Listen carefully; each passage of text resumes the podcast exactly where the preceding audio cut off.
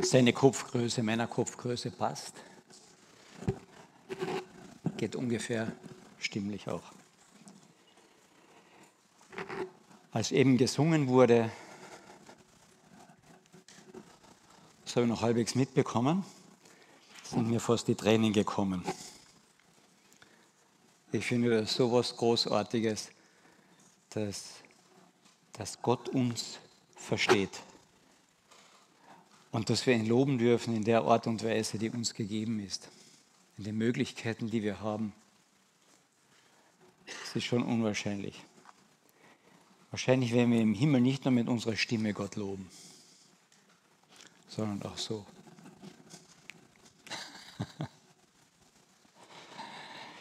Wir sind in einer Serie über, den, über die Apostelgeschichte.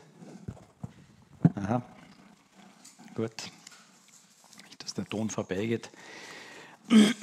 In der Apostelgeschichte, und zwar gegen Ende eigentlich schon, das Kapitel 21. Und in diesem ganzen letzten Teil der Apostelgeschichte geht es hauptsächlich nur noch um die Geschichte des Paulus und äh, seine Reisen und dann seine Gefangennahme. Das ist ein, interessante, ein äh, interessanter Abschnitt, riesenlang, deswegen werde ich nur einen kleinen Überblick zuerst geben und dann versuchen, so auf ein, einen Teil etwas stärker einzugehen. Der geschichtliche Zusammenhang ist, es geht um den Paulus, der ein Pharisäer war. Da war ein, Gelehr ein, ein Schüler, ein Student des Gamaliel, der war damals so der Theologieprofessor der damaligen Zeit in Jerusalem. Und äh, Paulus war sein Student, hatte also eine akademische Laufbahn eigentlich vor sich und hat nicht nur in der Theorie das alles gelernt, sondern wollte auch diesen ganzen äh, äh, Glauben, diesen jüdischen Glauben auch wirklich umsetzen und auch dafür kämpfen. Und alles, was, ins, was in seiner Vorstellung gegen diesen Glauben war, bekämpfte er. Und da er bei Gamaliel studierte, hatte er ein ganz großes Verständnis und Wissen über das Alte Testament, über die ganzen Gesetze. Und er dachte, ich mache alles richtig. Und ich versuche auch alles wirklich richtig zu machen und wollte das auch alles richtig wirklich in die Tat umsetzen. Und dann begegnet ihm Jesus. Und damit bekommt er eine total, na nicht total, eine ergänzende Sicht, die aber total sein Leben umschmeißt. Und er wird Christ, er wird ein Student Jesu und sein Nachfolger. Das ist so der Hintergrund. Und dann geht er, macht er sich auf die Reise, wird auch ausgeschickt und fängt an, nicht nur unter den Juden, sondern auch unter den Heiden das Evangelium zu verkünden. Und das war damals total neu. Und er reist durch Kleinasien, durch Griechenland. Und dann kommt er wieder zurück und das ist in diesem Kapitel jetzt beschrieben. Und ich lese einmal von Vers 10 weg, wenn man das hier irgendwo hinkriegt. Genau. Man kann da gerne mitlesen, aber ich lese es auch vor. Im Kapitel 21 von Vers 10. Und hier der Lukas ist der Schreiber von Apostelgeschichte. Und der schreibt hier, als wir nun mehrere Tage blieben, da kam ein Prophet mit Namen Agabus von Judäa. Also sie waren im Norden von äh, dem Land Israel eben gelandet schon und wollten sich auf den Weg in den Süden und Osten äh, und ja, Süden hauptsächlich machen, nach Jerusalem. Und als sie auf diesem Weg waren, machten sie einige Stationen bei den bestehenden Gemeinden. Und da kam ein Prophet namens Agabus von Judäa herab. Und er kam zu uns und nahm den Gürtel des Paulus und band sich die Füße und die Hände und sprach, dies sagt der Heilige Geist, den Mann, dem dieser Gürtel gehört, werden die Juden in Jerusalem so binden, und in die Hände der Nationen, also der Heiden, überliefern. Als wir aber dies hörten, da baten wir, sowohl wir als auch die Einheimischen, ihn nicht nach Jerusalem hinaufzugehen. Paulus aber antwortete, Was macht ihr, dass ihr weint und mir das Herz brecht? Denn ich bin bereit, nicht allein gebunden zu werden, sondern auch in Jerusalem für den Namen des Herrn Jesus zu sterben. Das war die Situation, in die er hineinging und er wusste es, dass er in eine schwierige Situation hineinging. Es war ihm vorhergesagt. Ich weiß nicht, wie wir damit handeln. Wenn wir wissen, da kommt eine schwierige Situation, erste Reaktion, rundherum. Gute Vorbereitung. Gar nicht erst hingehen. Ist doch so. Aber der Paulus wusste, das ist sein Weg nach Jerusalem. Und deswegen am folgenden Tag aber ging Paulus mit uns zu Jakobus, das war damals so der Vorsteher der ganzen Gemeinden, und alle Ältesten kamen auch dorthin. Und als er sie begrüßt hatte, das ist jetzt Vers 18, schon als er sie begrüßt hatte, erzählte er eins nach dem anderen, was Gott unter den Nationen, also unter den Heiden, durch seinen Dienst getan hatte. Sie aber, als sie es gehört hatten, sie verherrlichten Gott und sprachen zu ihm, du siehst, Bruder, wie viele Tausend der Juden es gibt, die auch gläubig geworden sind. Und alle sind Eiferer für das Gesetz. Der erzählt, was alles passiert ist durch seine Reisen, wie viele äh, äh, Nation, also von den Nationen, von den Heiden gläubig geworden sind. Und die, die freuen sich einfach miteinander. Wow, da hat Gott was getan. Und dann sagen sie dem Paulus, auch hier sind viele tausend Juden Christen geworden, auch großartig. Nur der Schwerpunkt ist ein bisschen anders. Der Schwerpunkt ist so, wir sind gläubig geworden und weil wir Juden sind, kennen wir das Gesetz und wir wollen darin auch leben, aber jetzt für diesen Jesus Christus. Aber dann geht es weiter. Sie sind Eifer für das Gesetz und das Gesetz ist gut. Da ist nichts Schlimmes dran.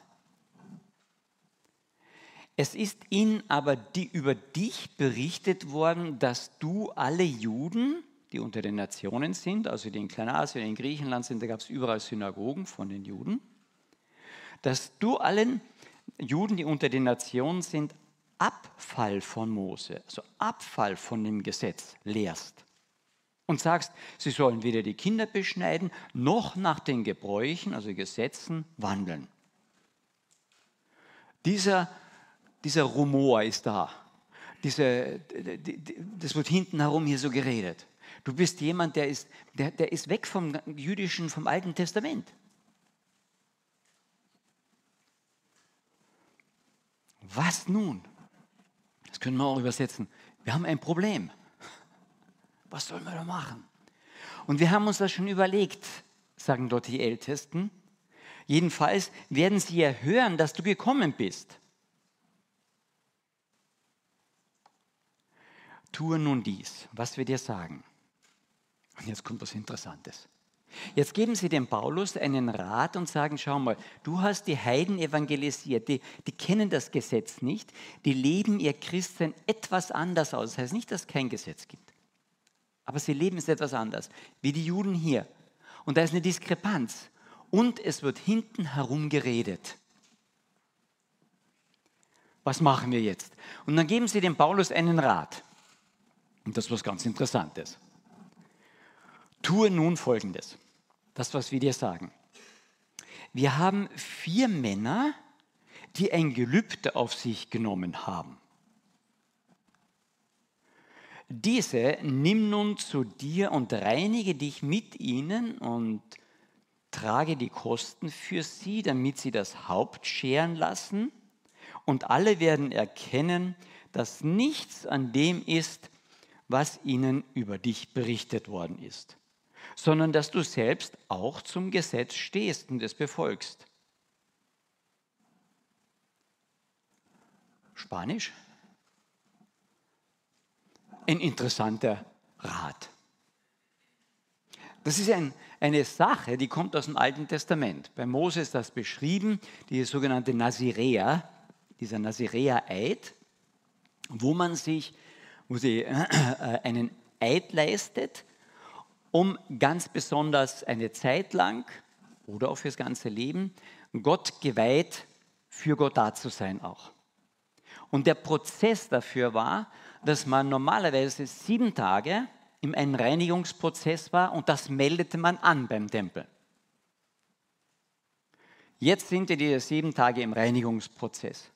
Nach diesem Reinigungsprozess wurde ein Opfer, und das musste auch die Opfergaben und alles hingebracht werden, deswegen sagen sie auch dem Paulus, übernimm doch du die Kosten bitte für diese Männer und geh mit denen hinauf, melde das an, nach diesen Tagen wird ihnen das Haupthaar geschoren, das Opfer wird dargebracht und die Haare werden normalerweise dort in dem Opferfeuer ähm, äh, verbrannt. Dargestellt, dass sie total sich vor diesem Herrn und Gott und Schöpfer beugen und ihn als Herrn und Gott anerkennen. Das steht im, Alten, im Mose im Alten Testament. Ganz eine eigenartige Geschichte, geht dann noch weiter, aber nur einmal so weit. Und damit sagen die Christen dort, damit zeigst du, dass du gar nicht gegen das Alte Testament bist. Das ist okay für dich. Und der Paulus sagt, ja, mache ich. Es ist gut. Es passt. Das Gesetz ist gut. Ich will zeigen aller Welt auch, dass ich ein Diener Gottes bin, mit denen zusammen wir das gegen miteinander unterstützen, dass ich total für Gott da sein will. Und dann nimmt er diese Männer, zahlt das alles, dann nahm Paulus nun die Männer zu sich und nachdem er sich am folgenden Tag gereinigt hatte, das fing mit diesem Reinigungsbädern und Bad dort an, ging er mit ihnen in den Tempel und kündigte die Erfüllung der Tage der Reinigung an. Also er meldete das ganz normal dort bei der Tempelbehörde an. Bis für einen, jeden von ihnen das Opfer gebracht war. Sagt das, jetzt melden wir das an, die sieben Tage beginnen zu laufen. Das heißt, er zeigt Folgendes. Er sagt, das Alte Testament ist nicht weg. Dazu stehe ich. Ich bin Jude. Ist okay. Für die Heiden war das schwierig und für die Heiden wurden ein paar extra Regeln ganz festgelegt. Sagen, das ist ganz wichtig, konzentriert euch drauf. Ihr werdet mit dem Gesetz immer wieder Probleme haben, sagen sie den Heiden. Das, das, das geht für euch nicht alles. Ihr werdet hineinwachsen in die Dinge. Aber für den Juden, der das Gesetz kannte, der drinnen lebte, sagt er, das ist okay, es passt. Müssen wir jetzt das Gesetz halten? Ah, darauf kommen wir noch. Und jetzt fangen, fangen diese Tage an. Und er zeigt dort den, den Juden in Jerusalem, ich bin, ich bin Jude, wie ihr. Super. Aber, und dann kommt ein Rieseneinschnitt. Aber, als sieben Tage, als aber die sieben Tage beinahe vollendet waren, da sahen in die Juden aus Asien im Tempel. Und mit den Juden aus Asien gab es Probleme. Und die machten folgendes. Die Juden aus Asien, also nicht die Juden von Jerusalem, die Juden aus Asien sahen in ihrem Tempel und brachten die ganze Volksmenge in Aufregung und legten die Hände an ihn und schrien, Männer von Israel, helft uns, im Prinzip sagen, helft uns, diesen Mann umzubringen. Denn dies ist der Mensch, der alle überall lehrt gegen das Volk der Juden, gegen das Volk Israel und gegen das Gesetz und diese Städte und gegen Jerusalem. Und dazu hat er auch Griechen in den Tempel geführt, um diese heilige Stätte verunreinigt. Denn sie hatten vorher den, den Trophimus, den Epheser, mit ihm in der Stadt gesehen, von dem sie meinten, dass Paulus ihn in den Tempel geführt habe. Stimmte gar nicht. Alle Anschuldigungen dort, die, die, die gemacht werden, sie stimmen nicht. Sie sind nur ein Stück Teilwahrheiten für die asiatischen Juden, weil sie letztlich sagten, hier ist jemand, der uns unsere Vorrechte wegnimmt. Es ging ihnen nicht hier um Lehre in erster Linie. Es ging ihnen gar nicht um das Gesetz. Sie griffen nicht an, dass sie den Naziräer-Eid geschworen hatten, sondern letztlich ging es um Vorherrschaft, um Macht.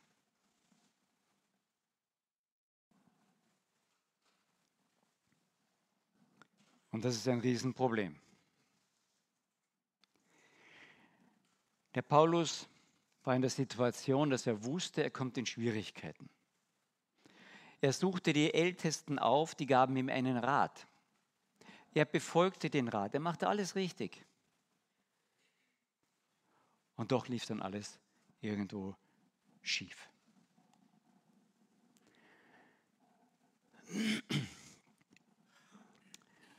Wenn Fanatismus beginnt, hört die Argumentation und das Gespräch auf. Es passiert was Interessantes. Dieser Mann, ja, der verunreinigt dies und das. Also es werden Lügen verbreitet, es werden die Emotionen geschürt und dann heißt es, denn sie hatten, äh, hatten gemeint, dass er in den Tempel geführt worden war. Und die ganze Stadt kam in Bewegung und es entstand ein Zusammenlauf, ein Aufruhr des Volkes und sie ergriffen Paulus und schleppten ihn aus dem Tempel hinaus, wo er eigentlich das tat, was richtig war für die Naziräer, sich reinigte. Und zugleich wurde die Tür geschlossen. Während sie ihn aber zu töten suchten, da kam dann der Oberste, der Schar, also der Oberste von der römischen äh, Besatzung, der bekam die Anzeige, dass ganz Jerusalem Aufruhr sei.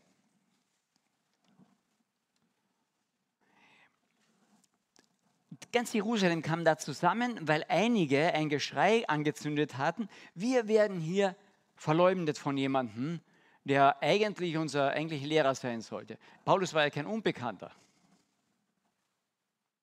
Und um was es dort ging, war letztlich um Macht. Meine Vorrechte die werden hier beschnitten. Kennen wir das irgendwoher? Wenn meine Vorrechte beschnitten werden, wow. Ich habe noch ein Recht auf zwei Tage Urlaub. Warum kriege ich das nicht? Gell? Das fängt bei ganz kleinen Sachen oft an. Und dann gibt es Geschrei. Und das Interessante ist, dass der Vorläufer des Paulus, ja, der vor ihm schon dort stand, auf diesem Tempel, beziehungsweise dann ein Stück weiter nur, weil da war diese Burg dann, wo, die, wo diese römischen Soldaten waren am Ende dieses Tempelplatzes. Deswegen waren die, die Soldaten ja nachher auch so schnell da bei Paulus. Ein paar Jahre vorher dort stand auch jemand. Und da hieß es, und das Geschrei nahm überhand. Nicht die Argumente, sondern das Geschrei nach Überhand und sie schrien weg mit ihm, mit Jesus.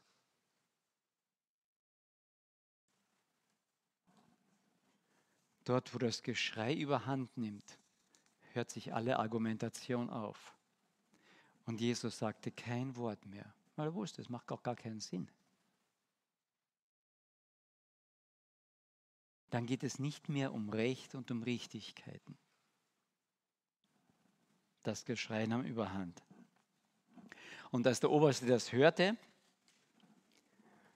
da nimmt er, da, ähm, da äh, ruft er seine Truppe zusammen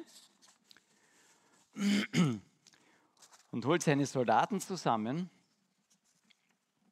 und die Hauptleute mit ihm und er lief zu ihnen hin, zu diesem Aufruhr hinab von dieser Burg. Wer schon mal in Jerusalem weiß, da ist also ein riesen Tempelplatz oben oder Tempel ist und am Ende hatten die Römer eine Art Burg gebaut. Sie wussten, dieser Tempelplatz ist ein absolutes Zentrum und deswegen wollten sie absolute Übersicht auch dort haben.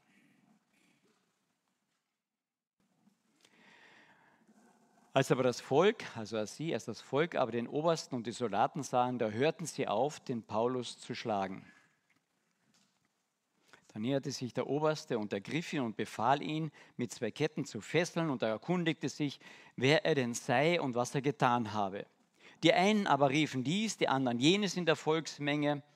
Da er aber wegen des Tumultes nichts Gewisses erfahren konnte, befahl er ihn, in das Lager zu führen. Als er aber zu den Stufen kam, da geschah es, dass er wegen der Gewalt der Volksmenge, also der Paulus, von den Soldaten getragen wurde. Denn die Menge des Volkes folgte und schrie, weg mit ihm. Ein paar Jahre vorher das gleiche Wort, weg mit ihm. Und es passiert hier eigentlich etwas ganz, ganz Verrücktes.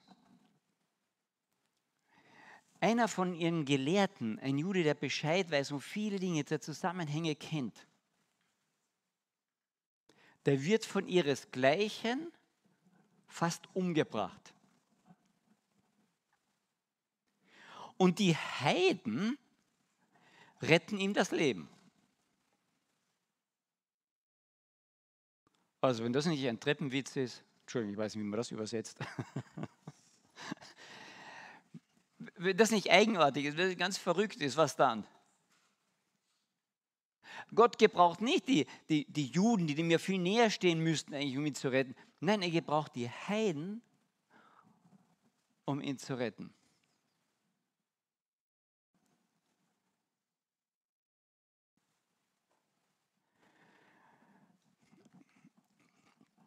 Und dann passiert noch etwas Verrücktes. Der Paulus lässt sich nicht gescheit retten. Ich meine, wenn, wenn, wenn du oder ich in so einem Tumult bin, äh, die Gefahr ist, dort erschlagen zu werden, es ist sonnenklar, die Volksmenge wollte ihn umbringen.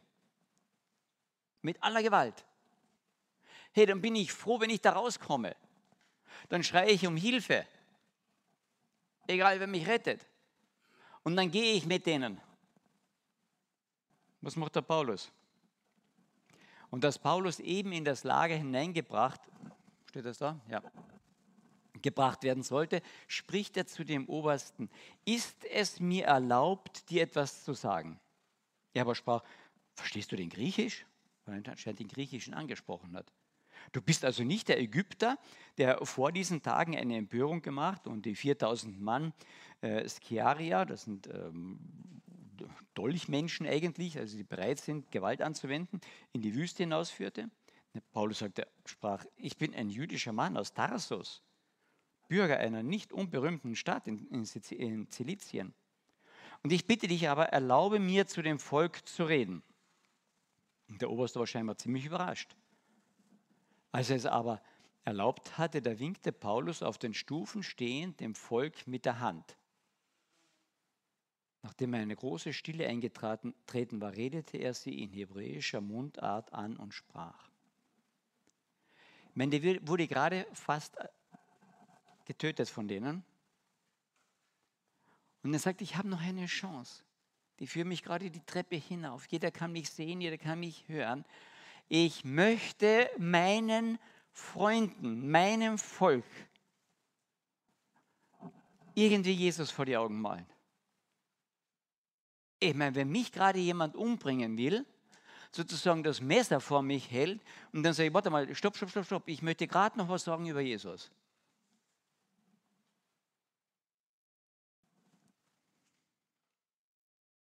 Ich meine, die Geschichte ist ja nicht irgendein Märchen.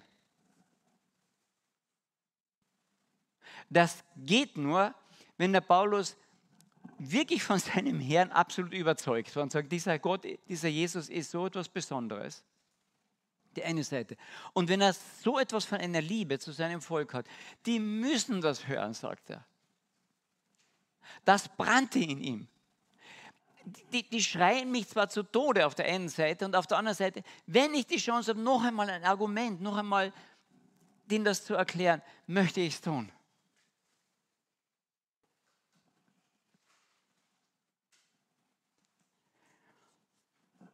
Jetzt haben wir Pech. Hier hört das Kapitel auf. Und ich habe den Auftrag, über Kapitel 21 zu predigen, nicht über Kapitel 22. Ich muss ins Kapitel 22 kurz hineinschauen, sonst kriegen wir die Kurve nicht.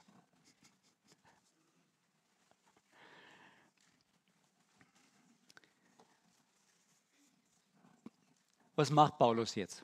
Ich lese es nicht vor. Paulus beginnt mit zwei Sachen. Das eine, er beginnt und redet sie an in ihrer Sprache, und zwar im Dialekt, im Aramäisch. Und dann redet sie an, Brüder, sagt, ich bin doch einer von euch, hört meine Sprache, meine Aussprache, ich verstehe euch, ich bin einer von euch. Und dann ruft er in Erinnerung, viele hier kennen mich doch, ich war Student bei Gamaliel. Ich bin ausgebildeter Pharisäer. Ich bin in der Schrift absolut firm. Ich kenne mich dort aus. Ich verstehe euch. Er holt sie absolut ab und sagt, ich verstehe euch durch und durch. Ich kenne das Gesetz. Und ich habe das Gesetz befolgt wie, wie kein anderer. Jeder hat mir Zeugnis gegeben, sogar die Obersten hier haben mir Zeugnis gegeben. Ich bin ein Einhalter des Gesetzes. Ich bin anständiger Jude. Und als anständiger Jude habe ich alles bekämpft, was unseren jüdischen Glauben irgendwie in den Dreck oder pervertieren könnte. Und damit habe ich auch diese christliche Sekte absolut verfolgt.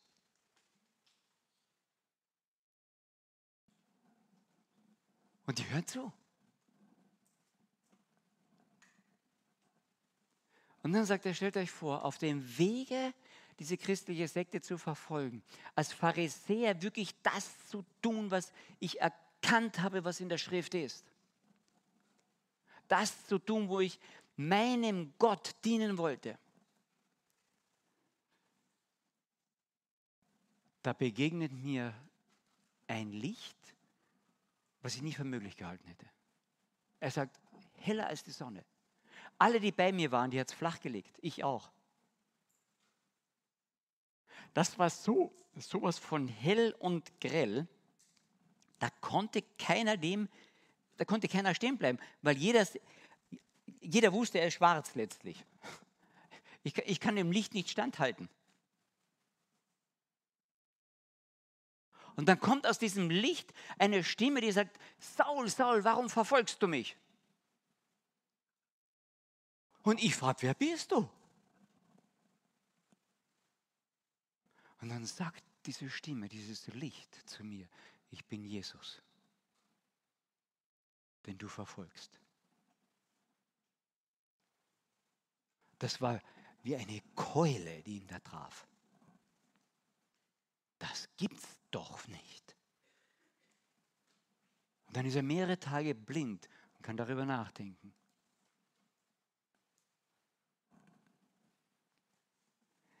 Er kannte das Gesetz, er kannte Recht und Ordnung und als guter Pharisäer war er überzeugt, 100 Prozent zu geben und das Recht durchzuführen.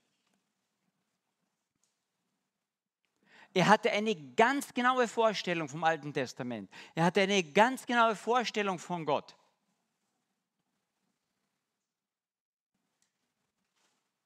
Nur das war nicht das Entscheidende.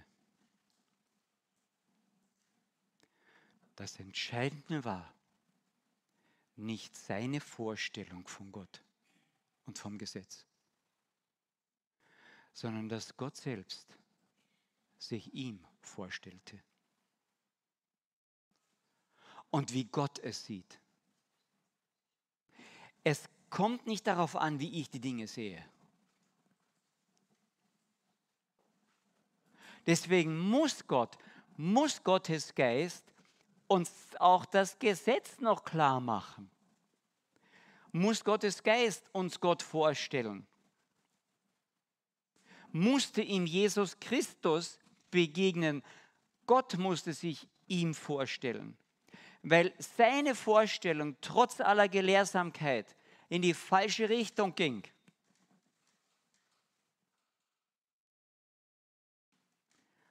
Und da sagte er den Juden jetzt, Gott hat sich mir hier vorgestellt. Und die hören weiter zu. Das ist interessant. Keiner regt sich dort auf. Der sagt ein Zeugnis, war ein anerkannter Mann im Sinne von Gelehrter. Und dem, sie hören ihm weiter zu, als sie merken, wow, Gott hat sich ihm vorgestellt. Und für ihn war das die Begegnung mit diesem Licht, die, die, die Augen aufgemacht, ich bin unrein bei diesem Licht. Wenn du oder ich in die Nähe Gottes kommen, das Einzige, was uns dann auffällt, ist, dass ich unrein bin. Der Paulus sagt nicht, hey, ich habe die Gebote gehalten, ich habe die Gesetze gemacht, ich habe alle äh, Ausführungen, wie sie in der Bibel stehen, wirklich durchgeführt. Ich bin gut. Der hat gar nichts mehr gesagt. Als er Gott begegnet, als er Jesus Christus begegnet, hörst du auf, dich irgendwie recht zu rechtfertigen, weil du merkst, es geht nicht. Nur ein bisschen vom Gesetz ab und das Licht knallt drauf und du sagst, es geht nicht. Um in Gottes Gegenwart zu bestehen, musst du hundertprozentig perfekt sein. Und der Paulus plötzlich merkt, ich bin es nicht hundertprozentig perfekt. Aber ich muss es sein. Und dieser Jesus macht ihm klar, du musst hundertprozentig perfekt sein. Der begegnet ihm in diesem Licht. Zack. Und der Paulus sagt, das geht nicht.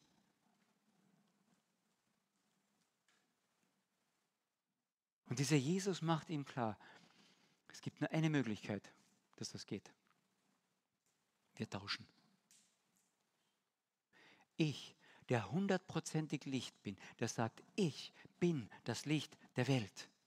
Ich tausche mit dir. Du kriegst meine strahlende Perfektheit und ich nehme deine Unperfektheit. Strahlende Perfektheit muss nicht mehr gerichtet werden. Unperfektheit muss gerichtet werden. Gott ist gerecht.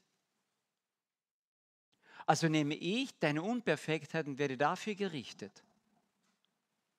Ins Kreuz genagelt.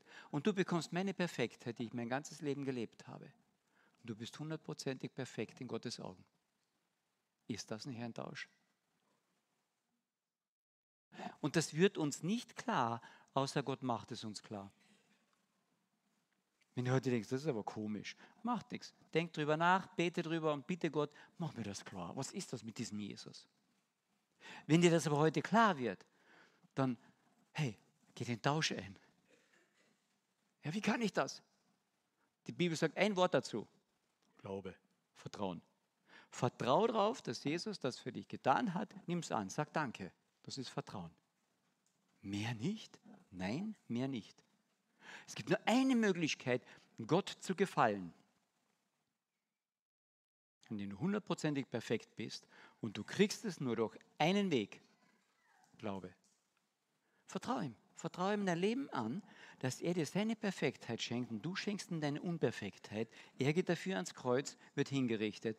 Du kannst vor Gott treten, weil du perfekt bist. Und deswegen wurde der Paulus nicht von den Heiden gerettet vor diesem Mob.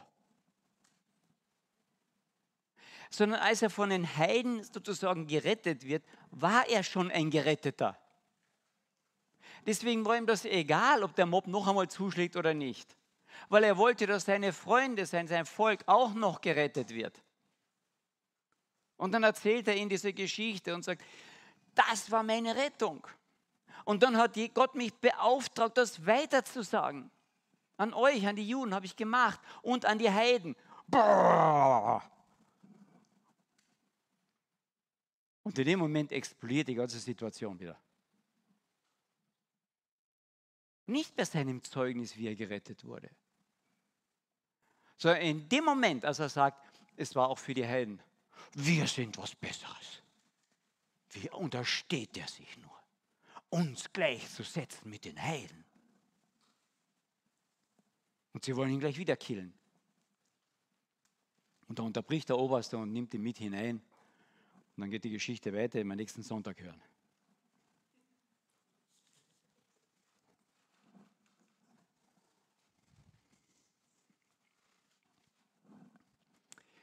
Paulus hatte Frieden, obwohl er den Tod vor Augen hatte. Paulus verbreitete Freude, indem er das alles erzählte, was Gott gemacht hatte. Trotz großer Anspannung. Paulus nimmt Rat an und versucht das Beste wirklich in der Situation daraus zu machen. Paulus erlebt aber, dass trotz diesem guten Rat, trotzdem, dass er alles richtig macht, alles schief geht. Er verfällt nicht in Panik. Paulus soll getötet werden und stellt noch seinen Mördern Jesus vor. Hey, wie geht das? Bist du Paulus? Bin ich Paulus? Schafft man das? Ich denke, vier Dinge, die ganz wichtig waren, die Paulus kannte, zum Abschluss noch einmal. Ich fasse das einfach nochmal zusammen. Paulus war Jesus begegnet. Und damit war nicht mehr Paulus Nummer eins, dass er alles richtig macht, dass er alles einhält, dass er richtig glaubt. Nein. In der Begegnung mit Gott wird Gott Nummer eins. Und das ist unser Problem seit dem Sündenfall bis heute. Und jeder Gottesdienst sollte dazu helfen, uns wieder zu fokussieren drauf. Nummer eins bin nicht ich, sondern Nummer eins ist Jesus Christus und der Vater. Und er wusste daher, wo er kam. Von der Nummer eins kam er. Er ist Geschöpf Gottes. Jeder von uns, der hier sitzt, ist von Gott geschaffen, ist Geschöpf Gottes. Jeder. Wenn du auf die Straße gehst, jeder. Aber dann, er wusste auch, wer er jetzt war. Er war ein Sohn des lebendigen Gottes. Denen, die an ihn glauben, die ihn aufnehmen, denen gab er das Recht, Kind, Sohn und Tochter Gottes genannt zu werden. Und er steht dort, wird fast umgebracht und sagt, ja, aber ich bin ein Sohn des lebendigen Gottes, ich bin ein Erretteter. Er wusste um Gottes Gegenwart. Und wenn Gott die Heiden gebraucht, um mich daraus zu holen, und wenn er niemanden gebraucht, weiß ich, wohin ich gehe. Er wusste, wohin er geht. Ich habe ein Zuhause. Ich kann jederzeit nach Hause gehen, wenn mich der Papa, wenn mich der Vater ruft. Friede. Paulus wusste, dass Gott ihn kennt und Paulus hatte Gott kennengelernt. Möge das über unserem Leben stehen. Denn gelten tut es für uns alle. Ich möchte noch beten.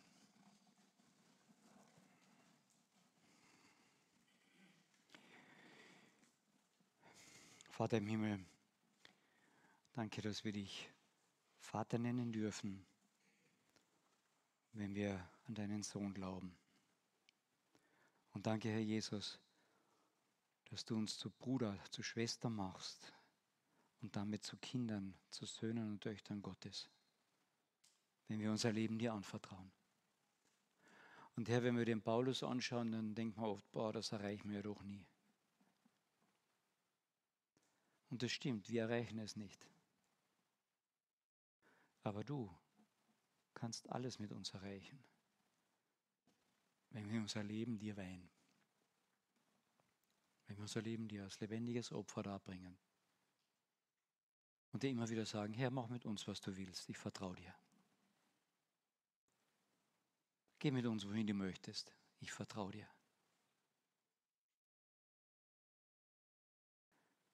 Stärk uns diesen Glauben, dieses Vertrauen in dich, damit wir willige Werkzeuge in deiner Hand sind, Herr, so wie Paulus. Amen.